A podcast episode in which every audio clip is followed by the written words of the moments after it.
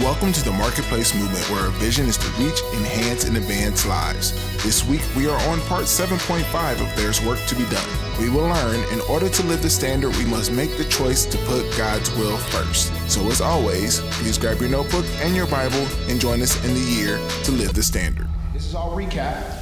We have to make sure that we know what the will of God is. So make sure you know. Number two, I have to make sure they know.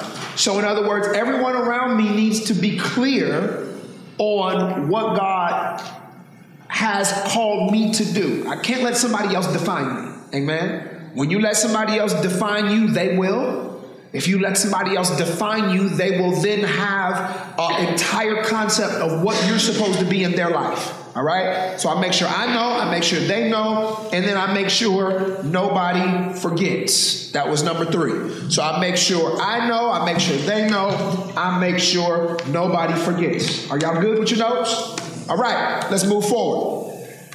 I must, and this is where I want to deal with tonight, we must choose the will of God. The will of God is a choice that we must make.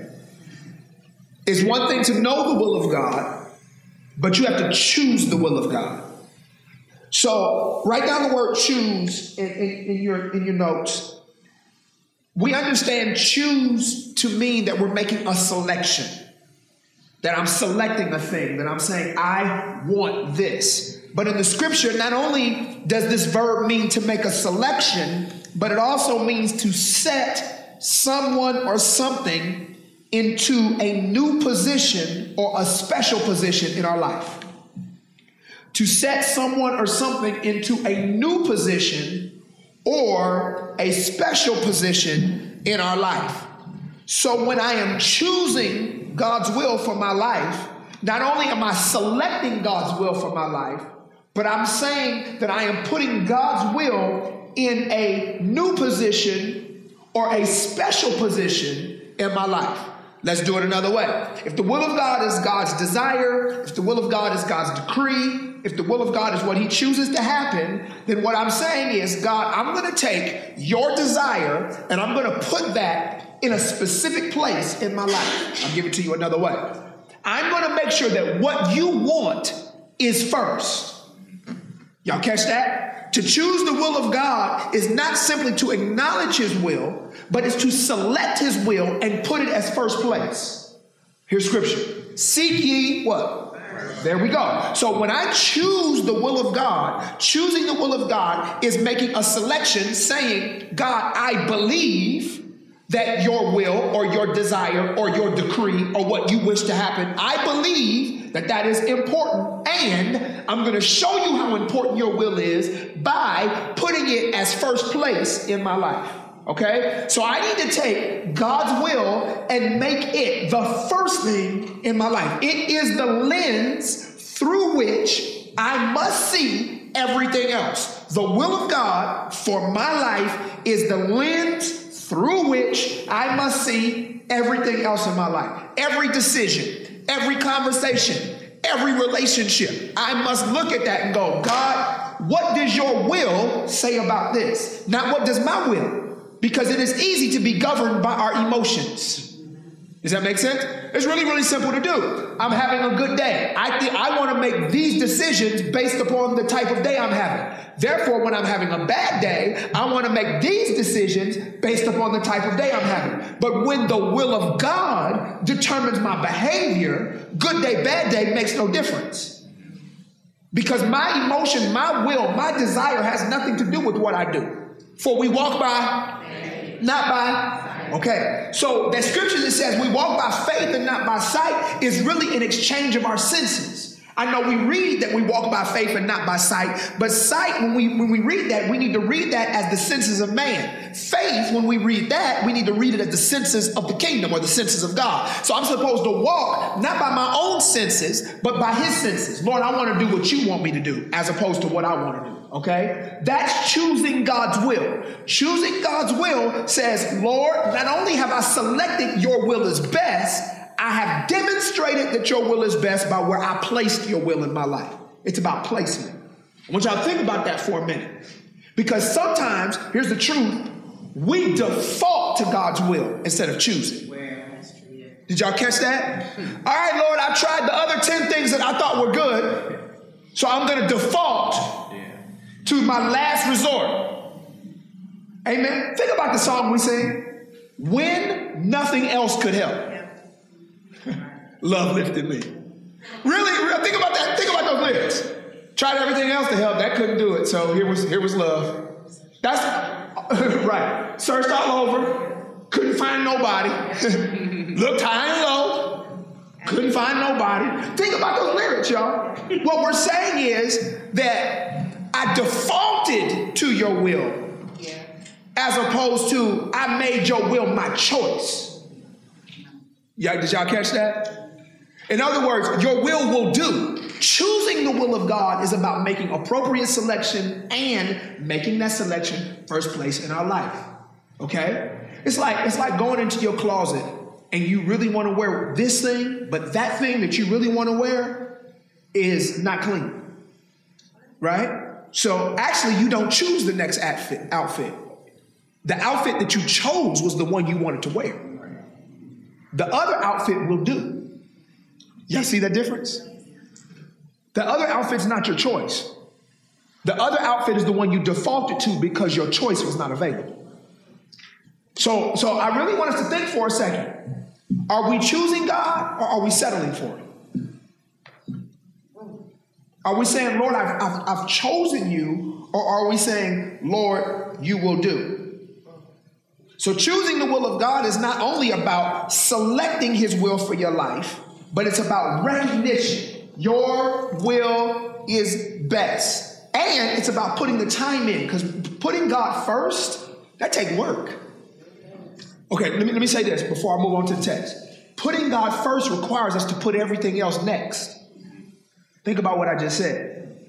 Putting God first is not simply about saying it's first, it's about showing it's first. And in order for that to happen, there's some stuff I'm gonna have to push out of the way.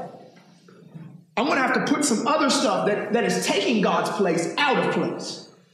Let me remove that. Let me remove that. Let me remove that.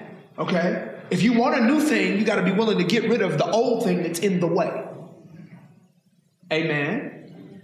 You don't get a new couch and just be like, well, since we got a new couch, we just gonna keep the old couch and just set the new couch on top of it. or like my parents did, like every time, maybe I didn't have parents like mine. I'm gonna ask my dad about this one day. Like my parents did, like we buy new washer and dryer, and he just keep the other one.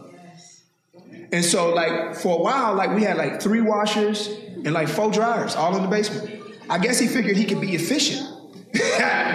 so, like literally, at one point, he had the guy come in and put like extra plugs in so we could do like extra washing and extra drying because he was like, this one is still okay. And then then he had extras, so we had like plugs for two washers and two dryers plus an extra set over in the corner.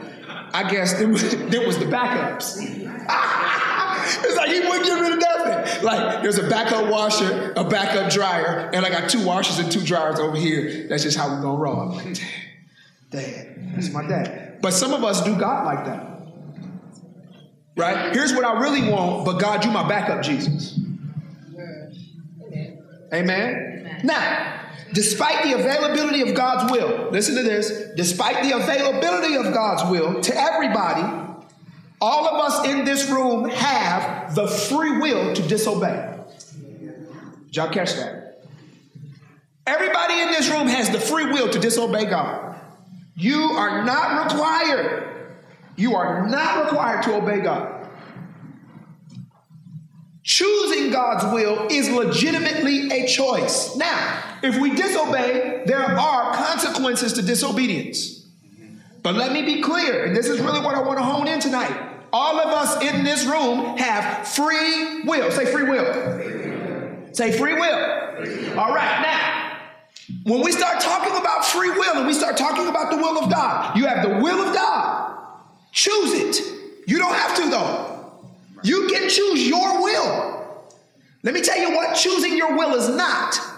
Because this, I grew up under this, this erroneous teaching. Because the way that this was taught to me was, well, you got the perfect will of God, right? And then you got the permissive will of God. No, you have God's will, and then everything else is ours, right?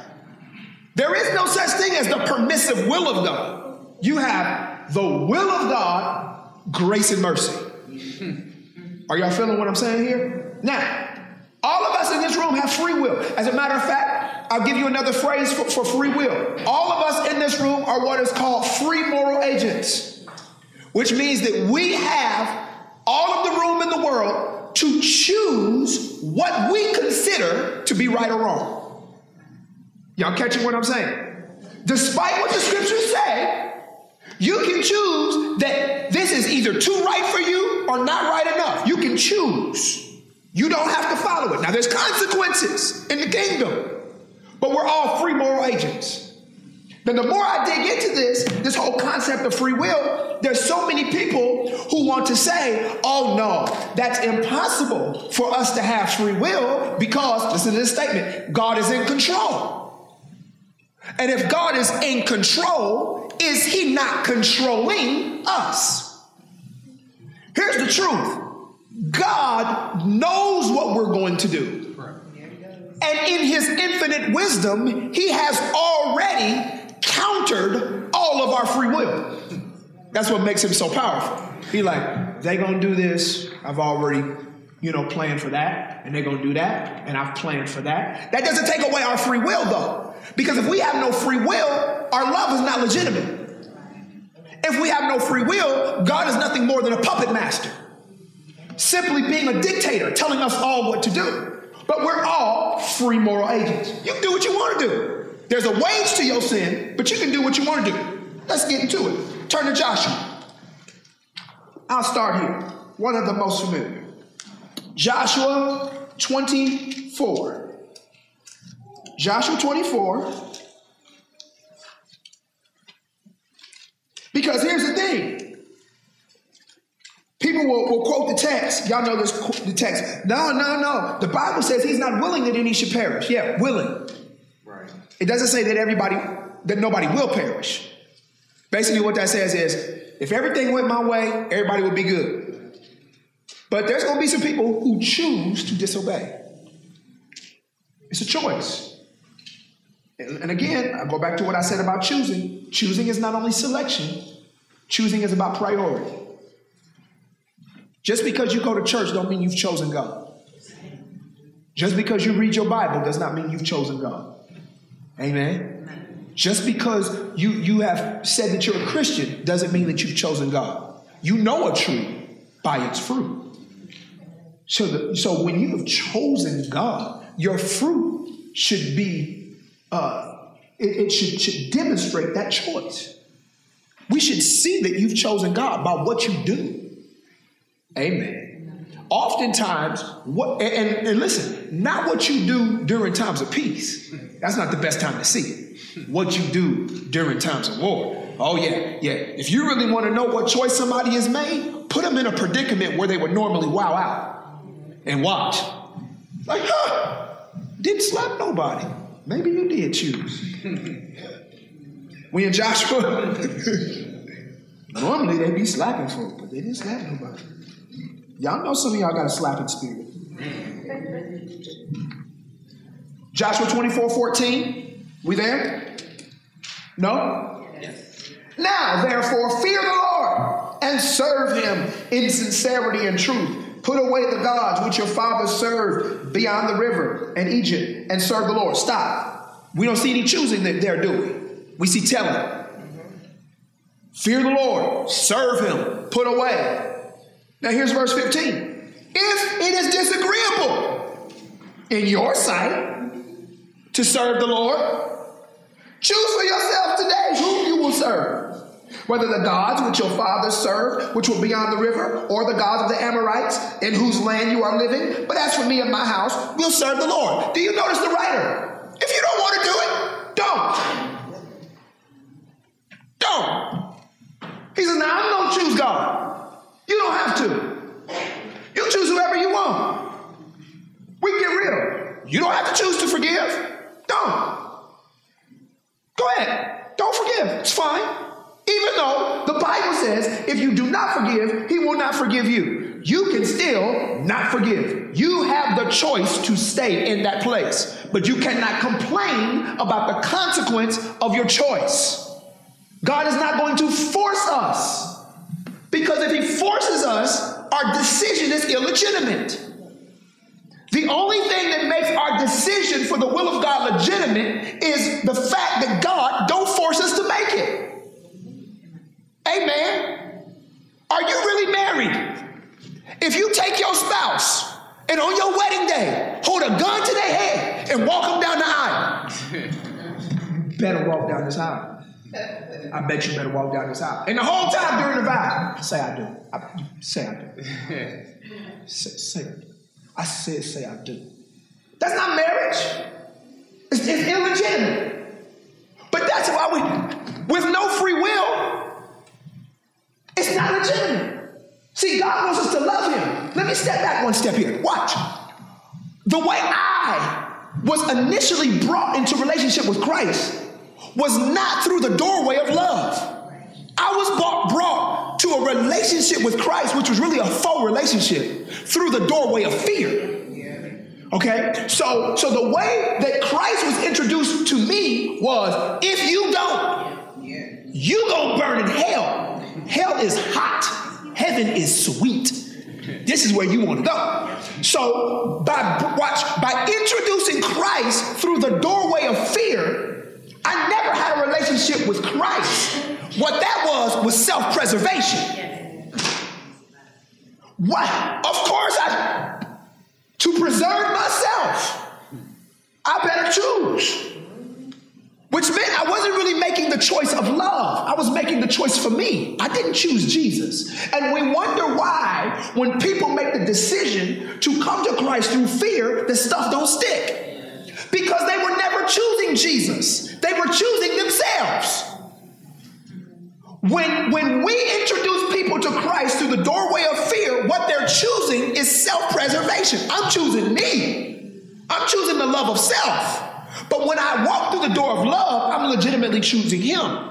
The reason we don't introduce Christ that way is because, watch, many times we can't demonstrate the love of Christ because we want the love of Christ to look a certain way that looks like culture, that looks like the world. We want the love of Christ to look like things. We want the love of Christ to look like all of these tangibles. And the Lord was like, no, the love of Christ is I could have, but I didn't. Amen? Now, the will of God is not forced upon us. We have to make a decision. Turn to Deuteronomy. Turn to Deuteronomy 30. Decide, decide, decide, choose. Deuteronomy 30. Let's look at this one. And let's start at verse 15. Now, this is God talking because some people would look at the other one and say, well, you know, that was the prophet. But look at what God says Deuteronomy 30, 15. We ready? See, watch. I have set before you today life, prosperity, death, adversity, in that I command you today to love the Lord your God, to walk in his ways, and to keep his commandments and his statutes and his judgments, that you may live and multiply, and that the Lord your God may bless you in the land where you are entering to possess it. But if your heart turns away and you will not obey, but are drawn away and worship other gods and serve them, I declare to you today that you shall surely perish you will not prolong your days in the land where you are crossing the Jordan to enter and possess it. I call heaven and earth to witness against you today that I have set before you life and death, the blessing and the curse. So choose life in order that you may live, you and your descendants. Did y'all see that? He says, I'm going to set before you today a couple options. This option has these benefits. This option has these benefits. If you do not choose the right option, it's going to be all bad. You still have a choice. Y'all catch it? I'm still not going to force you to pick. He literally ended with two bookends. I set before you today. The end of it, I set before you today. He just ended that second one was, please make the right choice. He didn't say, I sat before you today and I force you to choose life. He says, choose. Here's, here's the truth for, for many of us. Our free will is inconsistent. Oh boy. We're inconsistent as free moral agents. What we have to do through the love of God, through our spiritual disciplines, is ensure that we're consistent in our choosing. Explain. When everything's going good, nobody done made you mad today, you make the life choice. But when it ain't going good, and five people done made you mad before 8 a.m., you might not choose life. Because, watch this, choosing Monday is not your only choice. Our ability to choose has to continue to make choices. Okay, we're gonna let's see if we'll be honest. There are times where we chose the right thing. Sometimes. Amen. Two people. Then after that, we was like, yeah, and we say stuff like this: I messed up. How many of us have been there? I messed up. I know I wasn't supposed to do that. What are we saying? I was inconsistent in my free will. See, that's the thing. Many of us want God to be a dictator, so we actually don't have to choose. It's like it would be easy. Lord, just make me do it. Go ahead, be a puppeteer. Here's the other side of that, though. If we don't have free will, every mistake becomes the fault of God.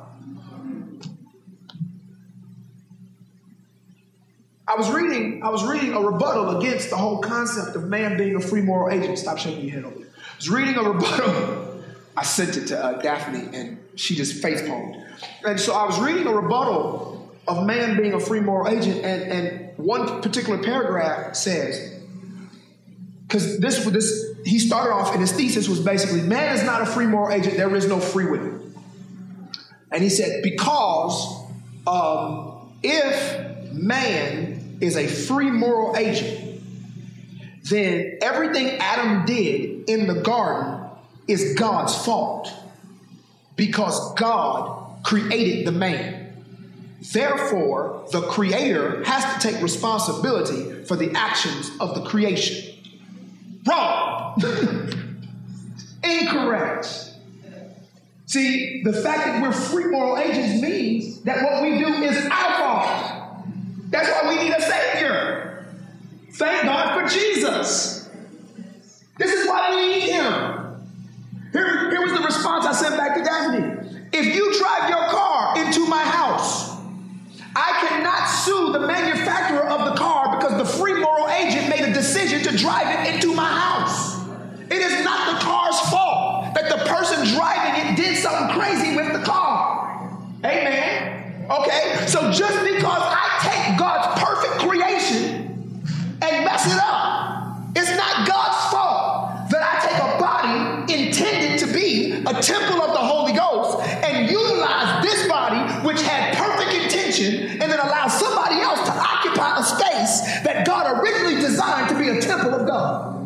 That is not God's fault. Amen. It's like if, if, the, if the designer of your house designed the bathroom. You go in the bathroom and says, this makes a terrible bedroom. You cannot sue the architect of the house because it was never the architect's intention for you to try to put your bed in the bathroom. He intended it to be a bathroom. Amen.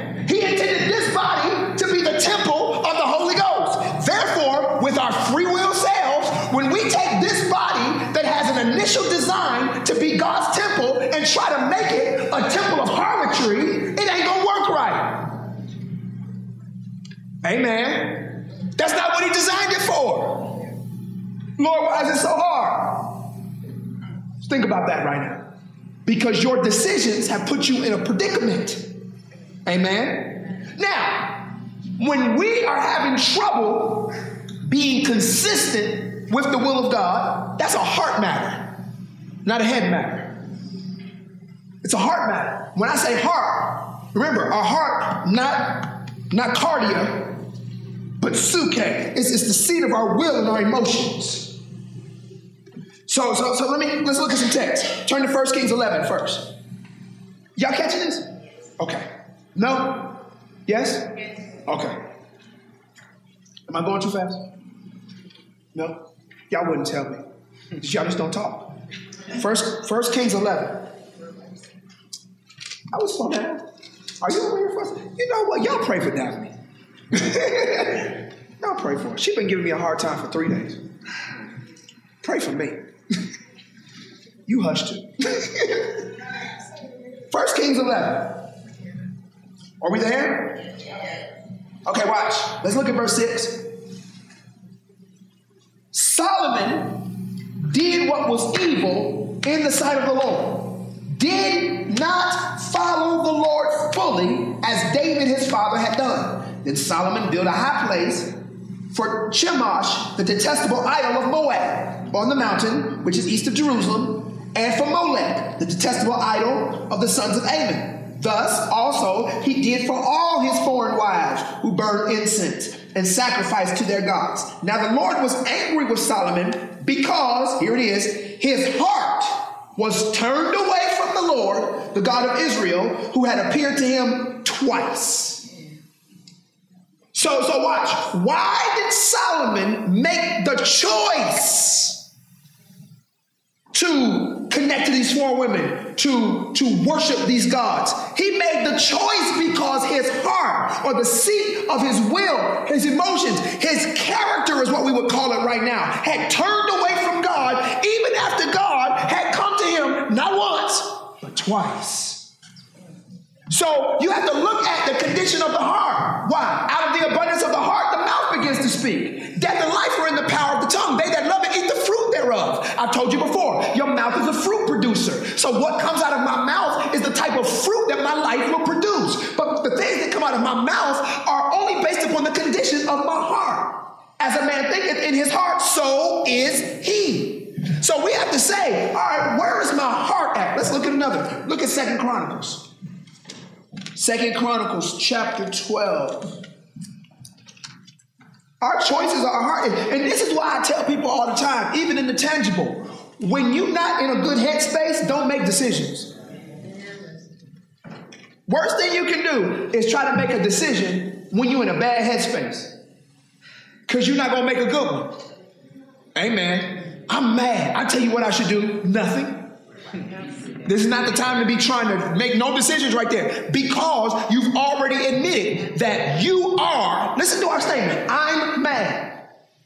You are state of being. In other words, what you're saying, death and life are in the power of tongue, that anger is now my identity. I don't want anger to make this decision. Because if it does, it's going to decide what's best for anger. I'm sad. I should. Nothing. Get around, get around a, a safe environment that's going to make sure that they can hear you and love you and care for you. But this is not the time to making no decisions. Because once you come to yourself like the prodigal, you might decide that the decision you made when you was out there was the wrong one. All right? Second Chronicles 12. Second Chronicles chapter 12. Uh, let's start at verse 13. So King Rehoboam strengthened himself in Jerusalem and reigned. Now Rehoboam was 41 years old when he began to reign, and he reigned 17 years in Jerusalem, the city which the Lord had chosen from all the tribes of Israel to put his name there. And his mother's name was Naamah, the Ammonitess. He did evil. Y'all see that? He did evil. Next word, because he did not set his heart to seek the Lord. Y'all see that? Why'd you do that? Because my heart wasn't right. Why did you choose that way? Because my heart wasn't right. The reason I made this choice was based upon the condition of my heart. Not I did that because you did that. Uh-uh. I did that because I my the condition of my heart. We can't give anybody else in our life to cause us to disobey God's will. And then, watch this in order for us to truly get free, I'm going to need us to be honest. Stop blaming folk. Don't point the finger. Amen. The reason I lost my cool is because they said this, they did this. No, the reason you lost your cool is because your heart was not prepared for them to act like who you know they are.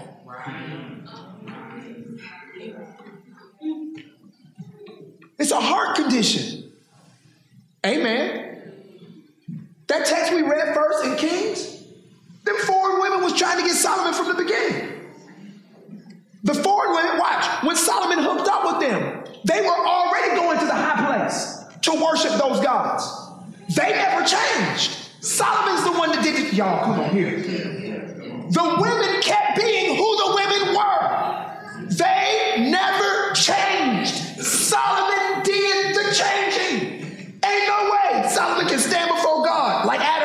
say, Eve did it. It was a heart condition. And that's the way God saw it. This is the way he saw it among the king. I'll give you one more. It's still Second Chronicles chapter 12. Chapter 12. No, I just read that one. No, that's the only one. Just those two. All right. My bad. All right, so we got to understand this. And this is this to me is the most profound thing. Because we look at we look at free will. We look at free will and we go, okay, okay. We have free will, but we're talking about Jesus. Now let's let's go back to the three things that I, that we started with. Our three guiding principles for, for, for this series and really for the year. The first one was to live the standard, we must what? Thank you. Number two, Jesus is the visible representation of the what? The standard. Jesus is the visible representation. So he's my blueprint, right?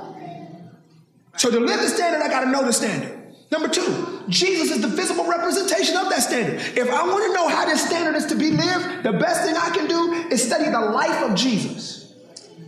Amen. Let, and, and let, let, me, let me say this. When we study Jesus, I need to study all of him. Watch. Normally, when we're studying Jesus, we study things like, oh, Jesus did this miracle. Jesus did this miracle. But I don't only want us to study what Jesus did, I need us to study who Jesus was. I want you to look at the whole thing. Like, I want you to look at the things that the story doesn't necessarily tell you. Like when Jesus kneels down to wash the feet of the 12, whose feet was he washing? Yeah. Not, not, because see, the way we teach it is look, look at that. He washed their feet. Step back one. He, fully man, fully God, washed the feet of people who rejected him, stole from him, discredited him, did not honor him. Oh, now we studying his life. And that behavior is my blueprint. Oh. Because, see, when we start seeing things like the works that I do, shall you do also, and greater works than these, we love the walk on water part. We love the raised up Lazarus part. But we don't like he girt himself with a towel and washed Judas' feet. No, no, that's not a work he did. It is. Let me tell you what else we don't like. And he waited 30 years before he started ministry. Oh, we are we not we still not in here. In other words, a pattern that Jesus showed us is even though I am that, I need to wait before I go into ministry before until it's God's timing for me. Just like David did. David was anointed king before he even fought Goliath. Y'all with me here? That's a part of the pattern too. So, so if I'm gonna live the standard, I gotta know the standard, and Jesus is the pattern of that standard. That's number two. And then number three, here's our, here's our guiding principle. I gotta do more than admire Jesus. This is not just about admiration. Ooh, Jesus, you're so good. You're so good. No, you're my pattern. Unfortunately, we love good admiration, right? It makes for great worship. You start, ooh, look at what he did. Ooh, look at what he did. And, and here's the thing some of that we don't even believe. I'm not talking about we believe it historically. I'm talking about do we believe it tangibly? Explain. Some of us have a historical Jesus, but we have forgot that God is a present Jesus. The power that He showed historically is still available to me right now. And if I believe that Jesus was able to do those things then, I have to believe he can do those things right now for me. Amen. If I believe that the woman with the issue of blood can come behind him, come in contact with him, and be healed, then I have to believe that that's a pattern that I can follow right now. Amen. If, if, if he can straighten up the woman who is bent over, you can do that for me. Amen. That's not a good story, it's a blueprint, it's a pattern. Okay, now I say that, I recap that because I need to say this statement. And this statement really got me. But listen to what I'm going to say. Here's it, it, it's really profound. Jesus had free will. Let it sink in for a minute. Think about everything Jesus did. And you think about statements like, I only do what I see the Father do. I do nothing unless my Father tells me to do it. And Jesus had free will. Chew on that for a second.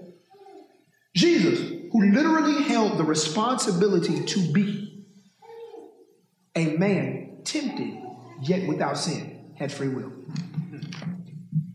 Jesus, who went 33 years and never sinned, had free will. Jesus, who had the opportunity to do all of the stuff that we currently do, had free will.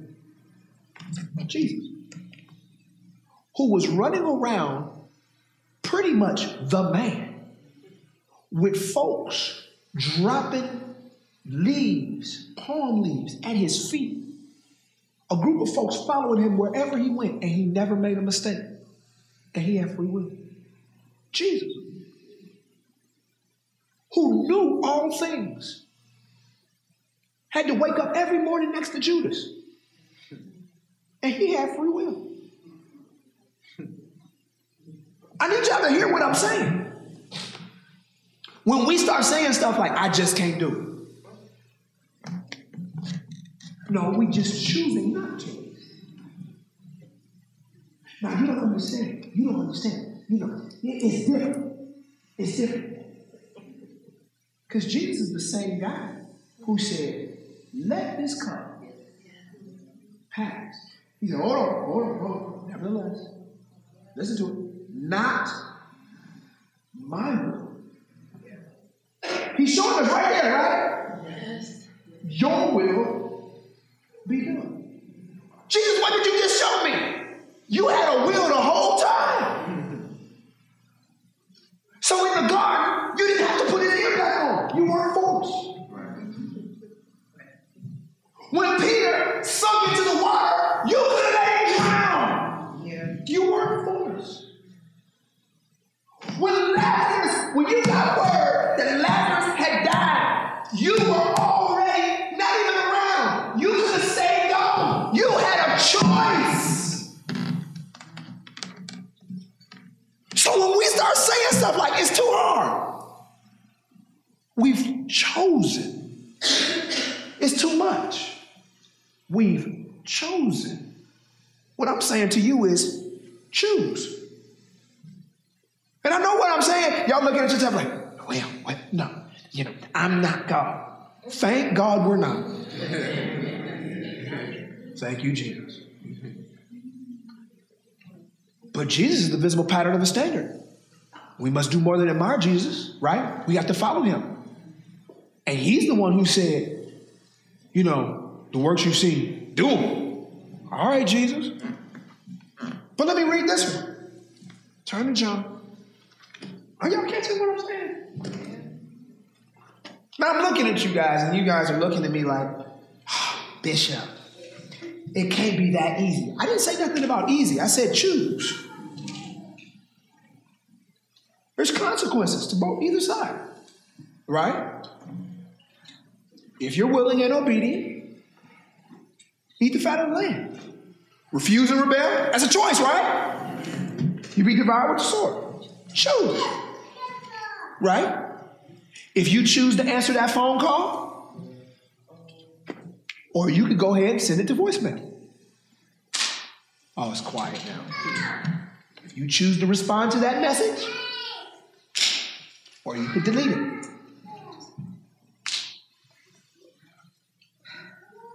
You choose to go out with them,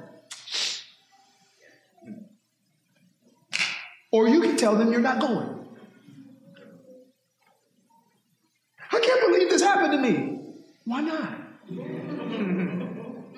That's what y'all always do when you're together.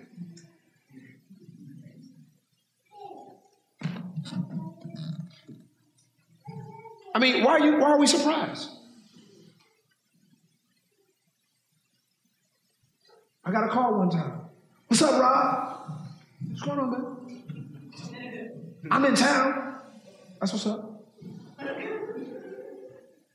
About to get together with, you know, some folk. Okay. We ain't seen one year. That's what's up. Well, don't you want to like come out and kick it? Bro, it's 10:30. I'm at the house. I'm at the house with my wife and my kids. Ah, oh, bro. I'm going, I'm leaving in the morning. Safe travels.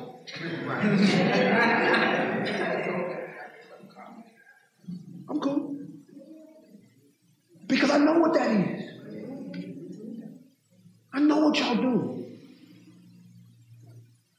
See, the only reason you called me is because, watch this, you haven't seen me since I was the person who would have come with you. Hmm.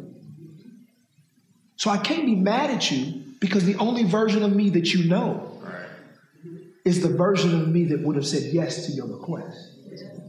So why would I point the finger at you? Don't expect people to make your choice. Teach us. Teach us. When you choose, that doesn't mean that everybody chose what you chose. Don't get mad at them because they didn't make the choice that you made. You're the one that has to make your choice legitimate by your fruit. Otherwise, watch this. If you don't make your choice legitimate, what did I say Sunday? Not only do I need to know God's will, but I need to make sure you know it. Sorry. This is this is what I have chosen. I'm not mad at you for what you've chosen. Have fun. God bless you. I'm not doing that. What if I lose friends? What if you gain Jesus?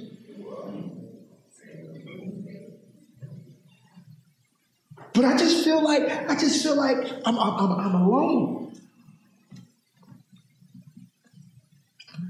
You feel like you're alone, okay? But are you? And what part of you feels alone? What part of you wants companionship? Because the spirit is never alone.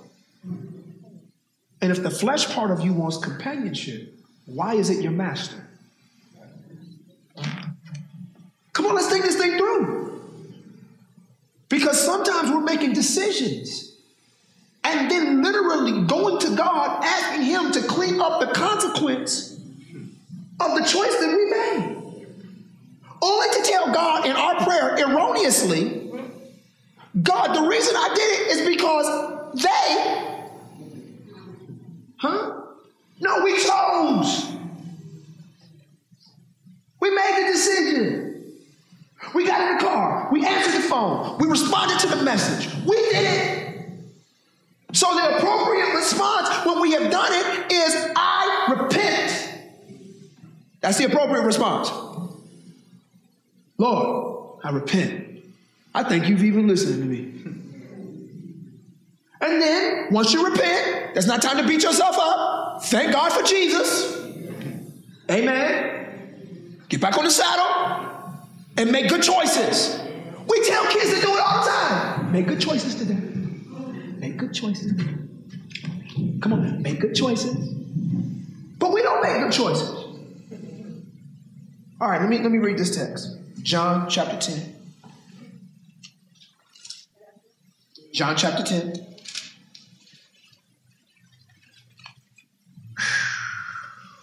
Let's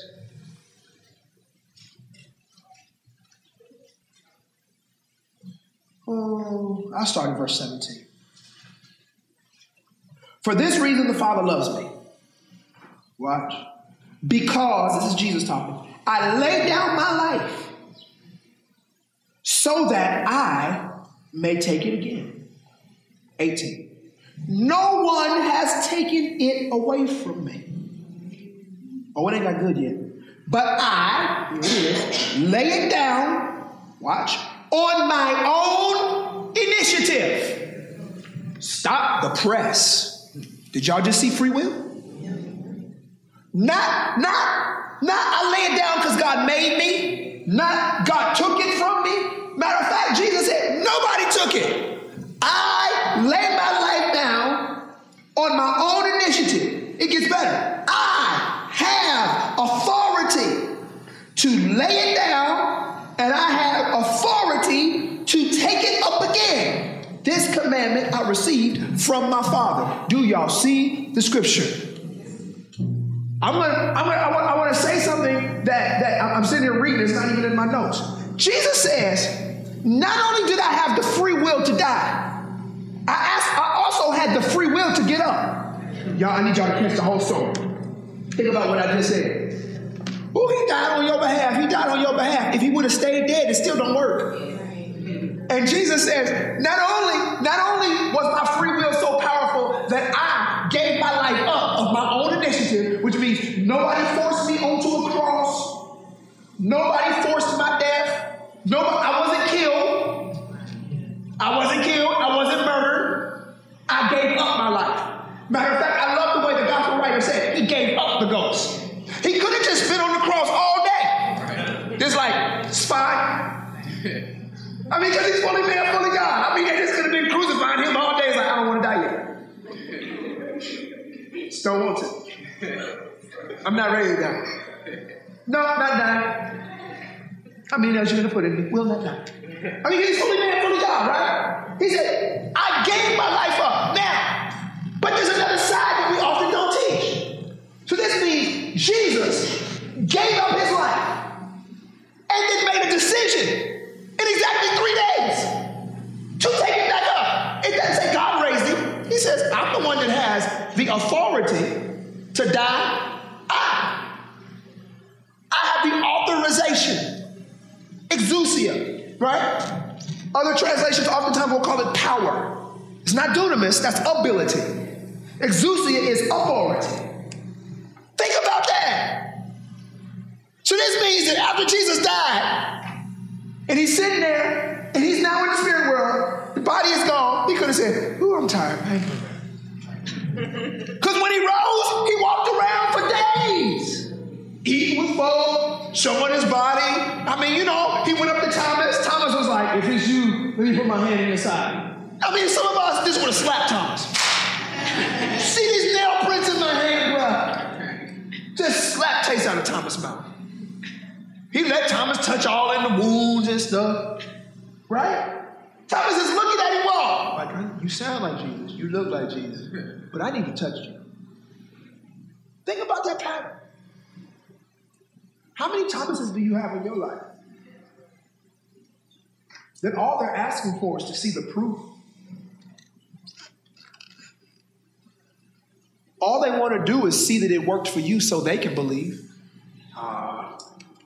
How many Thomases have you got an attitude with? How many Judases have you cut off? How many Peters did you not disciple?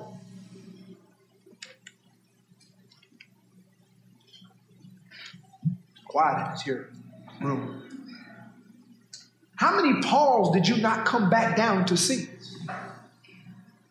Because Jesus, by, by the time he comes back to knock Paul down, he was really kicking it by then. He on the throne room of God. He had to come all the way back. Like, hey, Saul, persecute thou me? Who is that? It's Jesus. Whom thou persecute. I mean, come on. How many folks? Well, all you had to do was make an appearance to change your life, but you wouldn't. Choice. Because some of us, y'all would have let Peter go, Thomas go, Judas go, James and John, y'all wouldn't even thought about them. Like we're not even talking about James and John. Because I mean, you know, Peter, you should have got them together. Them is your brothers. them is your people. They don't want to let you act crazy, so we're gonna let y'all be crazy together. I want y'all to think about that. Jesus. Think about that choice. He was a free moral agent, just like us. And he made a choice. I choose to die, and I choose to get up. What will you choose?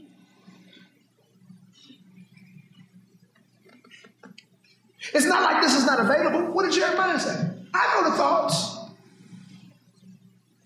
I know the thoughts I have for you. And as, as I was writing my notes, here's the interesting thing about Jeremiah 29 text. Every thought he has for us is a choice we must make. Oh, boy. Say this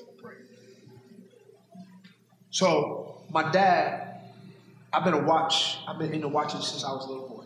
So, my dad had two watches that were pretty much identical one for me, one for my brother. So my brother is 12 years older than me. He got his watch first. Because even though the watch was mine, in order to receive the watch, you had to demonstrate a level of maturity. Y'all with me? I had to choose to live a certain way to get something that had already been promised. Y'all catch it? So my brother, he gets his watch. Still don't know what happened to that watch to this day. We just gonna leave it at it is lost to protect the innocent. He doesn't know where it is. And so, watch this. The fact that he lost his watch, and because of my immaturity, it caused me to doubt that I would ever get mine. Explain.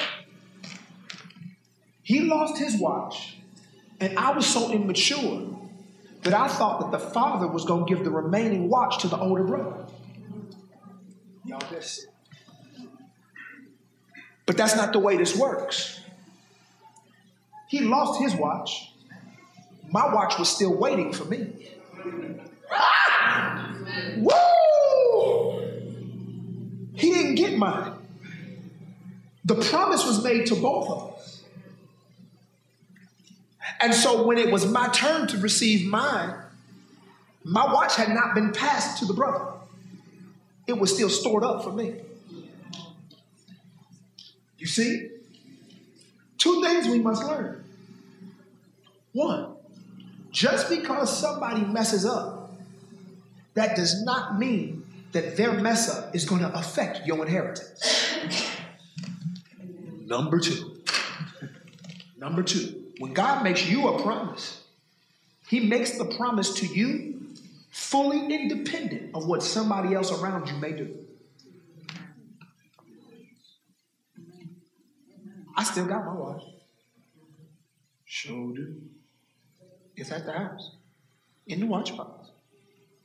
Sure do. Amen. I asked my father one time, I said, Dad, he has, he has this ring that I really, really want. And I said, Dad, um, you make sure that um, you put that ring on because I really, I really want that ring. And he said the weirdest thing, but it's so profound. He says, Why are you worried about that? The ring was yours when I bought it. Wait. He said, I don't have to give it to you. It was always yours from the first time I got it. See, we wait on God to give us something. Oh, my Lord. Lord's like, I don't need to give it to you. It's already yours. And, and, and he, said, he says, he said, you'll have it when it's time. Huh? So, like, it's all of this is yours. All this. He tells me all the time, you know, now my father's getting old. He makes sure that I know. Anything happen to me, boy, come in here and get all this. Get this, and this, and this. All of this is yours. I miss it. That what the Father did, everything he got, he didn't get for him. That's what the Lord is saying to us today. Yo. Since you sit up there begging Lord, do this, but I've already done it. Did it already. I Already gave you that. Choose. I sat before you. He said, choose it. I'll get practical. I'll get practical. I need a new job. Choose one. I need happiness. Choose it. I need peace. Choose it. I understand this. Well. To choose it, to make his decree, his desire, his will priority in your life. If you want peace, what did he say about peace? Make that decree the number one priority in your life, and then you will have Since you have what you ask. That is the Bible, right? I need, I need, I need joy of the Lord. Good. How, how do I make a choice? It's a verb. And I need you to, I need you to take everything he taught about joy, make that priority number one in your life. And anything that contradicts that choice has to be discarded.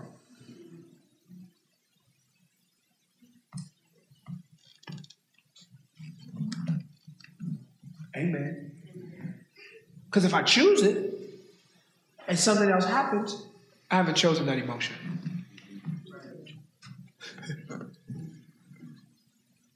but they did, but they did.